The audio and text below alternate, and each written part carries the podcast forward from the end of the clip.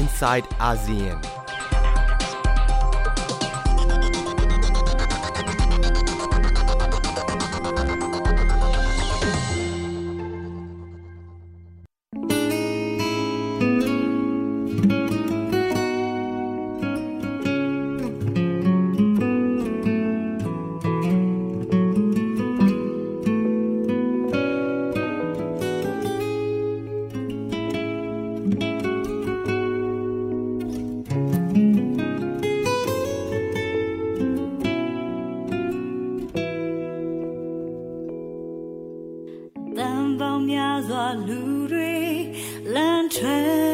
နေတယ်လူတချို့တွေကအိမ်စက်နေတော့ပဲအလုံးထွက်ပါစားမရှိလေစိတ်ပြဲ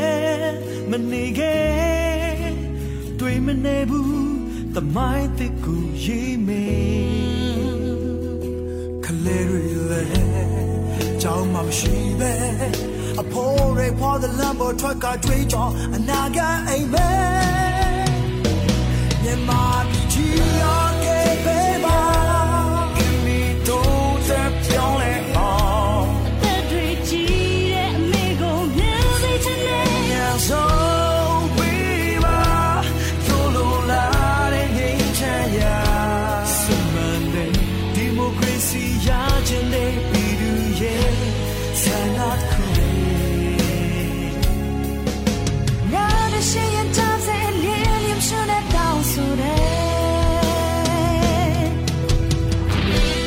สวัสดีค่ะ ยินดีต้อนรับคุณผู้ฟังเข้าสู่รายการ i n s i ซต์อาเซียน ดิฉันชลันทรโยธาสมุทรทำหน้าที่ดำเนินรายการ เราเริ่มต้นรายการกันด้วยเพลงปยีตูสันดาเป็นเพลงที่แสดงเจตจำนงของประชาชนแต่งแล้วก็ขับร้องโดย ศิลปินเยาวชนจากรัฐคาชินนะคะ ขณะนี้สถานการณ์ในเมียนมาก็ยังคงรุนแรงต่อเนื่อง หลังการปราบปรามผู้ประท้วงเมื่อ เสาร์อาทิตย์ที่ผ่านมาทำให้ขณะนี้ ตั้งแต่วันที่มีการรัฐประหารหนึ่งกุมภาพันธ์จนถึงเวลานี้ มียอดผู้เสียชีวิตแล้วมากกว่า 236 คนนะคะ แล้วก็มีการคาดการว่าอาจจะสูงกว่า 300 คนภายในสิ้นเดือนนี้ ผู้เสียชีวิตส่วนมากเป็นกลุ่มอายุ 16-35 ปีเป็นเพศชาย พื้นที่ที่มีผู้เสียชีวิตมากที่สุดคือ เขตย่างกุ้งแล้วก็มันดาเล แล้วก็เฉลี่ยแล้วเนี่ยมีผู้เสียชีวิตอย่างน้อยวันละ 11 คน แล้วขณะที่กองทัพเองนะคะ ก็เดินหน้าปราบปรามผู้ประท้วงต่อเนื่อง มีการตัดสัญญาณอินเทอร์เน็ตมือถือตั้งแต่วันที่ 15 มีนาคมที่ผ่านมาทำให้จำนวนการนำเสนอข่าวสาร ภาพต่างๆที่เกิดขึ้นจากคนในพื้นที่ก็น้อยลงอย่างมาก ขณะที่วันที่ 18 มีนาคมที่ผ่านมา ก็มีการตัดสัญญาณตัด Wi-Fi ในพื้นที่นอกบ้านนะคะ แล้วก็ขณะนี้เนี่ย Wi-Fi ที่เป็นไฟเบอร์ก็จะถูกตัดเป็นช่วงเวลาก็คือตีหนึ่งถึง6โมงครึ่ง บางวันก็จะตัดไปถึง9โมงเช้า ก็คงต้องติดตามต่อไป เพราะว่า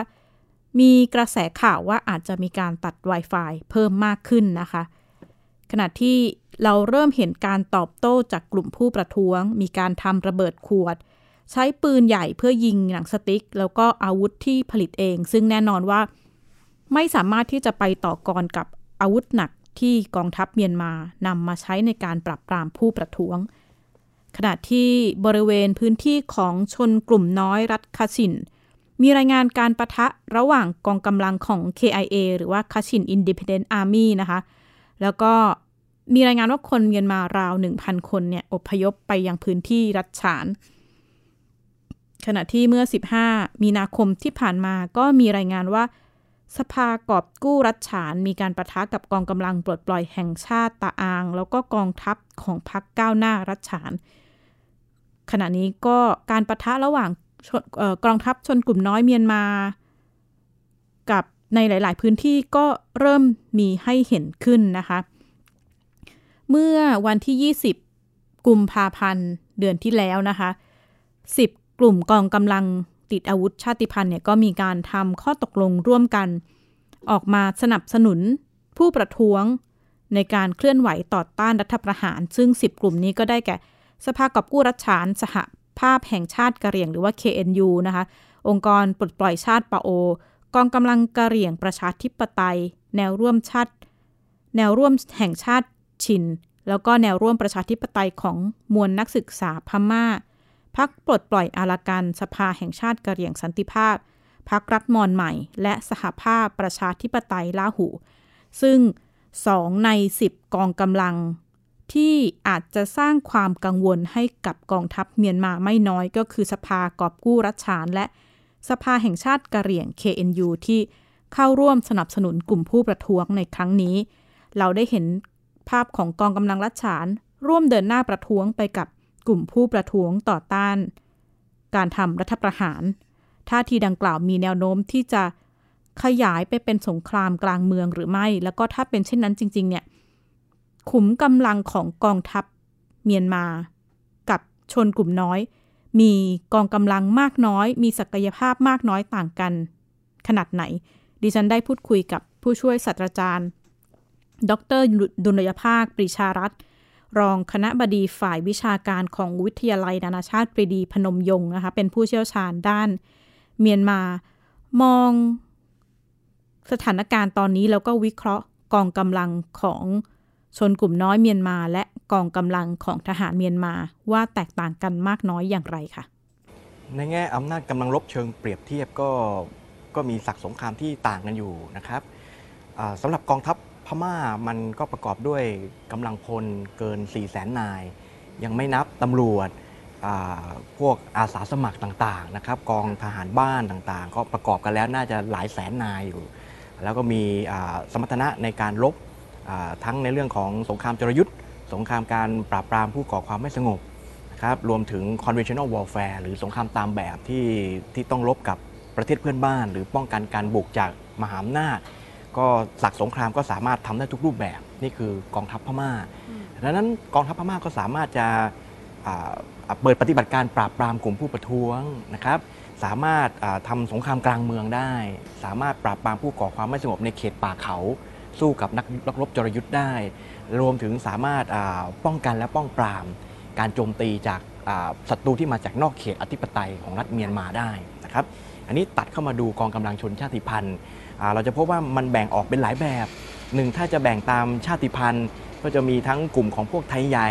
คชินกะเลียงนะครับแล้วก็กลุ่มยิบย่อยต่างๆ ว้าโกกั้งครับอันนี้สำคัญก็คือว่า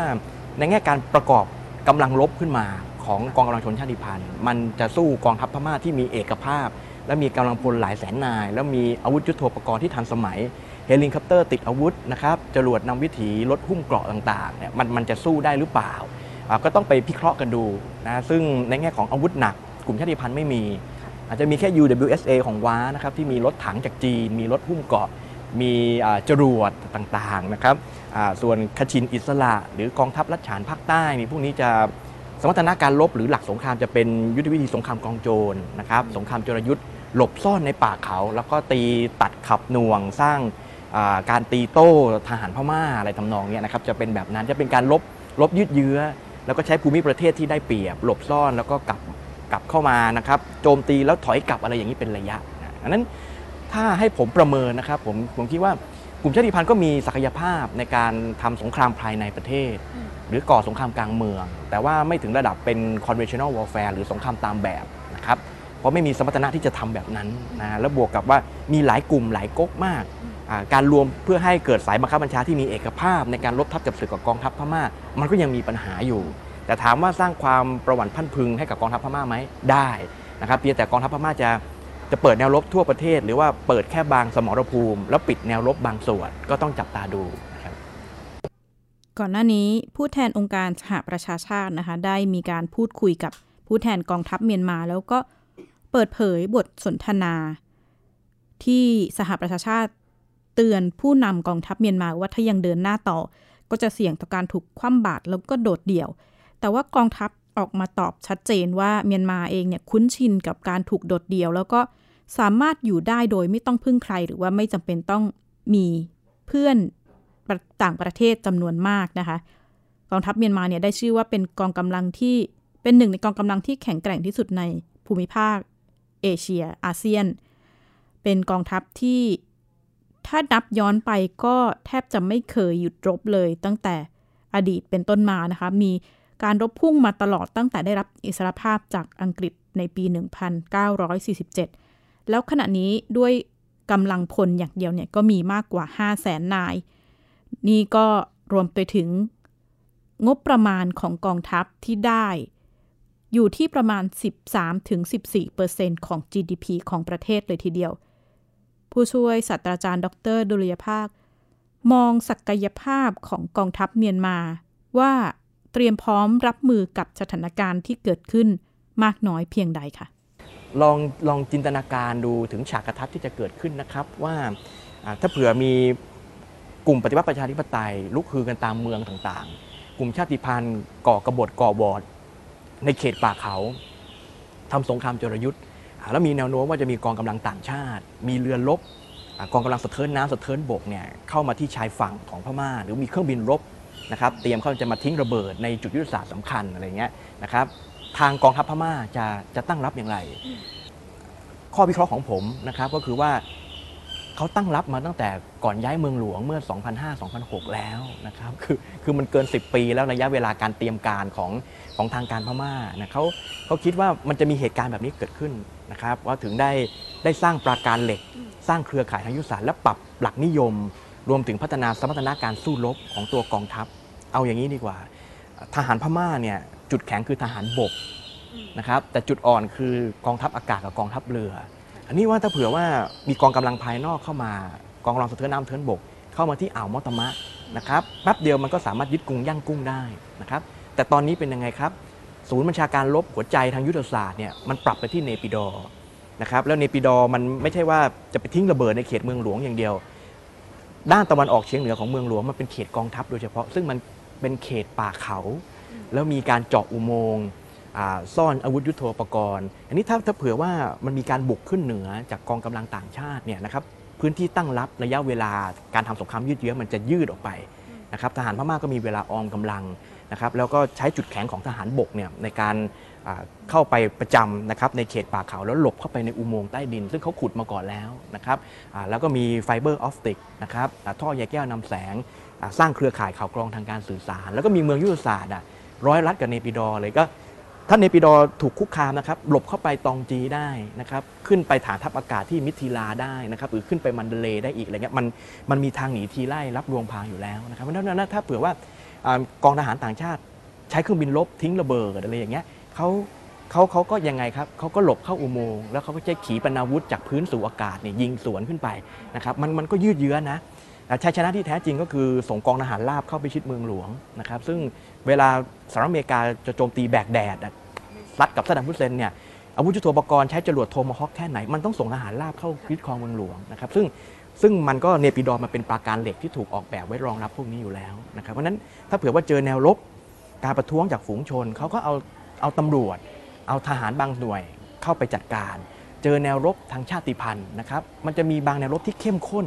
นะครับเช่นมีกลุ่มชาติพันธุ์บางกลุ่มเข้ามาตี แต่ว่ามันก็สเปซสปะอยู่ดี มันจะมีบางแนวรบที่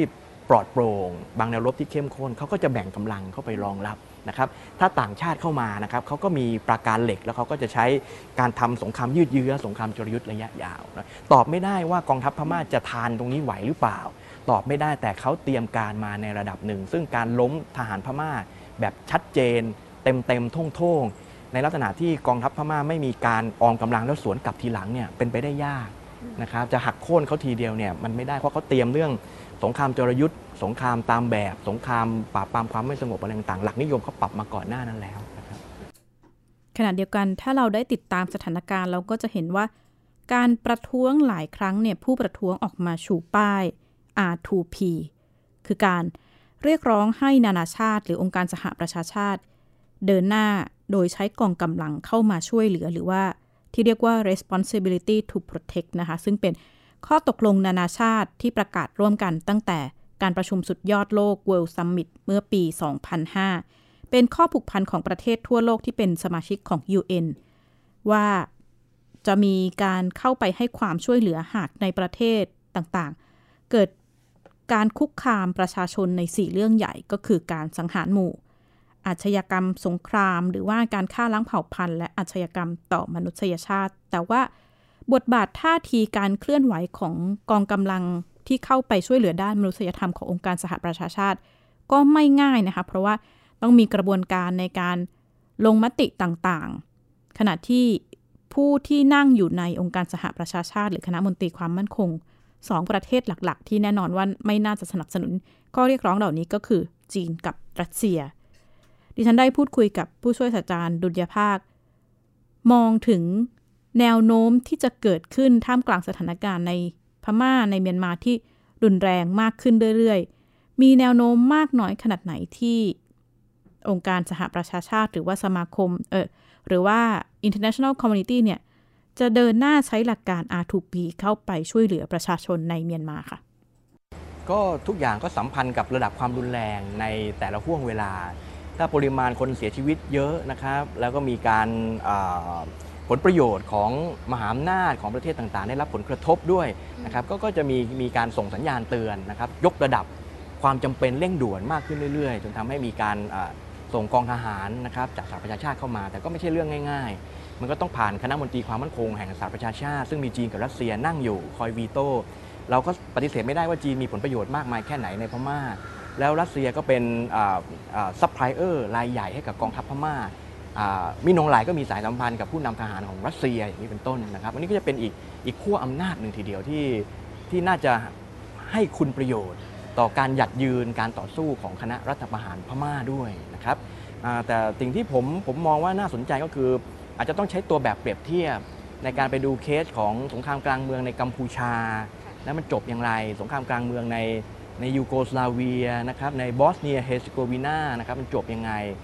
ในรวันดานะครับหรือว่าวิกฤตการณ์ในในอิรักอย่างนี้เป็นต้นนะครับมันมันมันจบยังไงมี mechanism เครื่องไม้เครื่องมือนะครับกองกำลังส่วนไหนเข้าไปสร้างระเบียบการปกครองแบบไหนขึ้นมา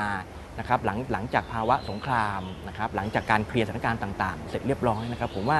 พม่ามันแต่ว่าผมผมเชื่ออย่างนี้นะครับว่า มินอ่องหล่ายหรือชนชั้นนำทหารพม่าเนี่ยเขาคิดถึงตัวแบบพวกนี้หมดแล้ว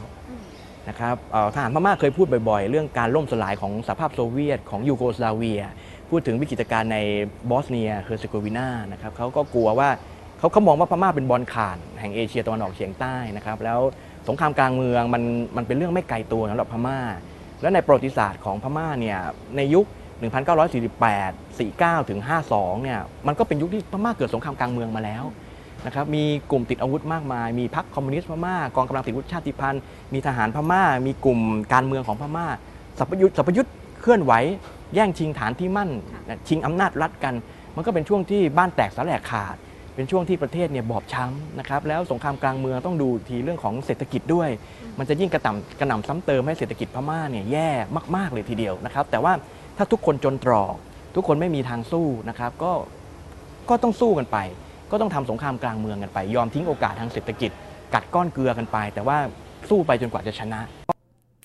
หลังกองทัพเมียนมาประกาศกฎอายการศึกในพื้นที่มันดาเลแล้วก็ย่างกุ้งเราก็เห็นภาพ ชาวเมียนมาในพื้นที่เหล่านั้นเนี่ยเริ่มอพยพออกจากพื้นที่ที่ประกาศกฎอายการศึกนะคะ โดยเฉพาะในเขตไลตายาพื้นที่ที่มีการปราบปรามผู้ประท้วงส่งผลให้มีผู้เสียชีวิตจำนวนมาก การเคลื่อนย้ายออกนอกพื้นที่ไม่ได้มีเฉพาะแต่ในประเทศนะคะ ชาวเมียนมาจำนวนมาก เริ่มมีการเคลื่อนย้ายถิ่นฐานไปยังเอ่อมีการลี้ภัยไปยังประเทศใกล้เคียง ไม่ว่าจะเป็นอินเดีย ซึ่งมีรายงานว่าขณะนี้มีจำนวน ชาวเมียนมามากกว่า 400 คน ข้ามพรมแดนไปยังอินเดีย ซึ่งส่วนใหญ่เป็นอดีตทหาร อดีตตำรวจรวมถึง เจ้าหน้าที่ดับเพลิงแล้วก็ชาวเมียนมาที่ได้รับผลกระทบจากการปราบปรามผู้ประท้วง ด้านเมืองไทย ด้านไทยเองเนี่ยกองบัญชาการกองพลทหารรับที่ 4 จังหวัดพิษณุโลก ก็ออกมาระบุว่าขณะนี้กองทัพภาคที่ 3 เตรียมความพร้อม ในการหาสถานที่รองรับผู้ลี้ภัย จากสถานการณ์ความไม่สงบในเมียนมา ด้านจังหวัดตาก ตามนโยบายผู้บัญชาการทหารบกเรียบร้อยนะคะ โดยระบุว่า ขั้นตอนจะจัดเป็นพื้นที่แรกรับเพื่อคัดแยก แล้วก็แบ่งไปตามสถานที่ที่จัดเตรียมไว้ ระบุว่าขณะนี้มีการตั้งเต็นท์ภายในสนามกีฬาแล้วยืนยันว่า มีความพร้อมมากกว่า 90%ขณะที่ทางฝั่งอินเดียเนี่ยแม้จะมีการออกแถลงการว่า ให้เขตรัฐรัฐสี่รัฐที่ใกล้กับพรมแดนเมียนมา เดินหน้ามาตรการ ปิดกั้นผู้ลี้ภัย แต่ก็ยกเว้นสำหรับการลี้ภัย ที่เกี่ยวข้องกับมนุษยธรรม ก็เห็นชาวเมียนมาจำนวนหนึ่งนะคะ มากกว่า 400 คนเลยทีเดียวที่เริ่มลี้ภัยไปอย่างอินเดีย ติดตามรายงานเสียงสะท้อนของทหารแล้วก็ตำรวจเมียนมาที่แปลพักลี้ภัยไปต่างประเทศค่ะ ตั้งแต่รัฐประหาร ขณะนี้มีรายงานว่าชาวเมียนมากว่า 400 คนลี้ภัยไปยังรัฐมิโซแลม ประเทศอินเดีย เฉพาะวันศุกร์ที่ผ่านมาตำรวจอินเดียให้สัมภาษณ์กับสำนักข่าวรอยเตอร์สว่ามีชาวเมียนมา 115 คน ข้ามพรมแดนไปยังอินเดีย ส่วนหนึ่งเป็นตำรวจและเจ้าหน้าที่ดับเพลิง อดีตตำรวจเมียนมาให้สัมภาษณ์กับสำนักข่าว Sky News ถึงสาเหตุที่ลี้ภัยไปอินเดียจุนาจุนาสรวงะรักับอุกนักอันรักเจ้าติกะลำลักะบาก เบลันตัลที่เวกจานะกายดึงเราเรินเฟียสุเลสวนาสิเลสันดับยาปอลรักับอุกนาดูเราเตียนอามีปอลเฮไม่เทลตอนกับตรมีรายงานตำรวจ เจ้าหน้าที่ดับเพลิงและชาวเมียนมาลี้ภัยข้ามพรมแดนไปอินเดียอย่างต่อเนื่อง โดยให้เหตุผลว่าพวกเขาได้รับคำสั่งให้ยิงผู้ประท้วง และสลายการชุมนุม แต่ไม่สามารถทำได้ จึงตัดสินใจเดินทางออกนอกประเทศ เจ้าหน้าที่ดับเพลิงในรัฐชีน เป็นอีกหนึ่งกลุ่มที่ลี้ภัยไปอินเดีย โดยระบุว่าเขาและเพื่อนอีก 20 คน ปฏิเสธคำสั่งของตำรวจ ให้ใช้รถดับเพลิง ฉีดน้ำสลายการชุมนุม และตัดสินใจเข้าร่วมการประท้วงแทน แต่หลังจากเจ้าหน้าที่ความมั่นคงตามหาตัวเจอ จึงบังคับให้เดินทางออกนอกประเทศ และทิ้งครอบครัวไว้เบื้องหลังผู้ลี้ภัยหลายคน ระบุตรงกันว่าเป็นห่วงครอบครัว เพราะมีรายงานว่ากองทัพ ขู่จับกลุ่มครอบครัวของตำรวจและเจ้าหน้าที่ที่ละทิ้งหน้าที่ เมียนมาและอินเดียมีพรมแดนเชื่อมต่อกันกว่า 1,600 กิโลเมตร สัปดาห์ที่แล้ว กระทรวงกิจการภายในของอินเดีย แจ้งไปยังสีรัฐที่มีพรมแดนติดกับเมียนมา คือมิโซรัม มณิปุระ นากาแลนด์ และอรุณาจันประเทศ ให้ใช้มาตรการป้องกันการเดินทางเข้ามาของผู้ลี้ภัย นอกจากกรณีให้ความช่วยเหลือด้านมนุษยธรรม ตั้งแต่รัฐประหารเห็นภาพตำรวจและทหารบางส่วน ตัดสินใจละทิ้งหน้าที่และเข้าร่วมการประท้วง แต่สำหรับทหารเมียนมาที่ละทิ้งหน้าที่ โทษอาจหมายถึงชีวิต ชิงลิง อดีตนายทหารเมียนมาจากรัฐชิน ขณะนี้ซ่อนตัวอยู่ในเมียนมา รับรู้และตระหนักดีว่าท้ายที่สุด กองทัพจะตามหาตัวเขาจนพบ หลังตัดสินใจหนีทหารและเข้าร่วมการประท้วงอารยะขัดขืนအမိကိုပုံမိကိုပုံဟိုရောဘာကြီးဖြစ်နေတဲ့ကြားတွေကကျွန်တော်တတိမထားမိလိုက်တဲ့အချိန်မှာကြီးစစ်ကြည်မှန်တောင်ကျွန်တော်ကောက်တွေ့လိုက်တယ်အဲ့ဒီမှာဟာမဖြစ်တော့ဘူးအဲ့ဒါပထမတစ်ဆင့်နော်နောက်ပြီးတော့အဲ့ညနေပိုင်းမှာတရင်းနေတက်လာတယ်မြောက်ကလာမှာဒီလိုဒီလိုပဲဆိုကြတော့အဲ့ဒီမှာတော့သေချာတော့ရင်မဆုံးဖြတ်လိုက်စီရီယမ်လုပ်ဖို့အတွက်အဲ့လိုမှမဟုတ်လို့ရှိရင် ก่อนหน้านี้ชิงลิงประจำการอยู่ในพื้นที่ออกกะลาปาเหนือ เขาระบุว่าหากไม่ตัดสินใจแปรพัก ปืนของเขาต้องถูกใช้ยิงผู้ประท้วง เขาระบุว่าตั้งแต่รัฐประหาร ตัวเขาเองรู้สึกละอายใจ และรู้สึกผิดมาโดยตลอดအဲကျွန်တော်ကြံခဲ့တဲ့ရဲဘော်တွေကိုဘာလို့ message ပေးချင်လဲဆိုရှင်မင်းဟိုဟာတခုံးပဲကျွန်တော် message ပေးချင်တယ်ဘာလို့ဆိုရှင်တိစ္ဆာဆိုတဲ့ထဲမှာပါတယ် တမတော်နဲ့နိုင်ငံအတွက်အသက်ကိုစွန့်ပါမယ်ဆိုရမှာပါတယ်နှစ်ခုဖြစ်နေတယ်တမတော်နဲ့နိုင်ငံနဲ့နှစ်ခုရှင်ပြီးရွေးလာမယ်ဆိုရှင်ဘယ်ဟာကိုရွေးမလဲဆိုတော့ခုကအများအားပြန်ပြီးစီရှင်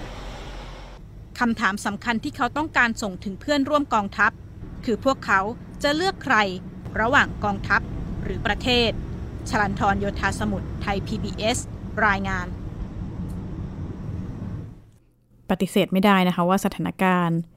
ความขัดแย้งการปราบปรามผู้ประท้วงในเมียนมาก็จะรุนแรงขึ้นเรื่อยๆ แล้วก็มีแนวโน้มว่า ชาวเมียนมาเองก็จะลี้ภัยไปประเทศใกล้เคียง ซึ่งไทยเองก็เป็นหนึ่งในนั้น เราคงจะต้องติดตามสถานการณ์ความเคลื่อนไหวในเมียนมาอย่างต่อเนื่อง และนี่คือทั้งหมดของ i n s i ซต์อาเซียนสัปดาห์นี้ดิฉันชลันทรโยธาสมุทรขอลาคุณผู้ฟังไปก่อนและพบกันใหม่สัปดาห์หน้า สวัสดีค่ะ ติดตามรายการได้ที่ www.thaipbspodcast.com แอปพลิเคชัน Thai PBS Podcast หรือฟังผ่านแอปพลิเคชัน Podcast ของ iOS Google Podcast Android Podbean SoundCloud และ Spotify ติดตามความเคลื่อนไหวของรายการและแสดงความคิดเห็น โดยกดถูกใจที่ facebook.com/ ไทย PBS Podcast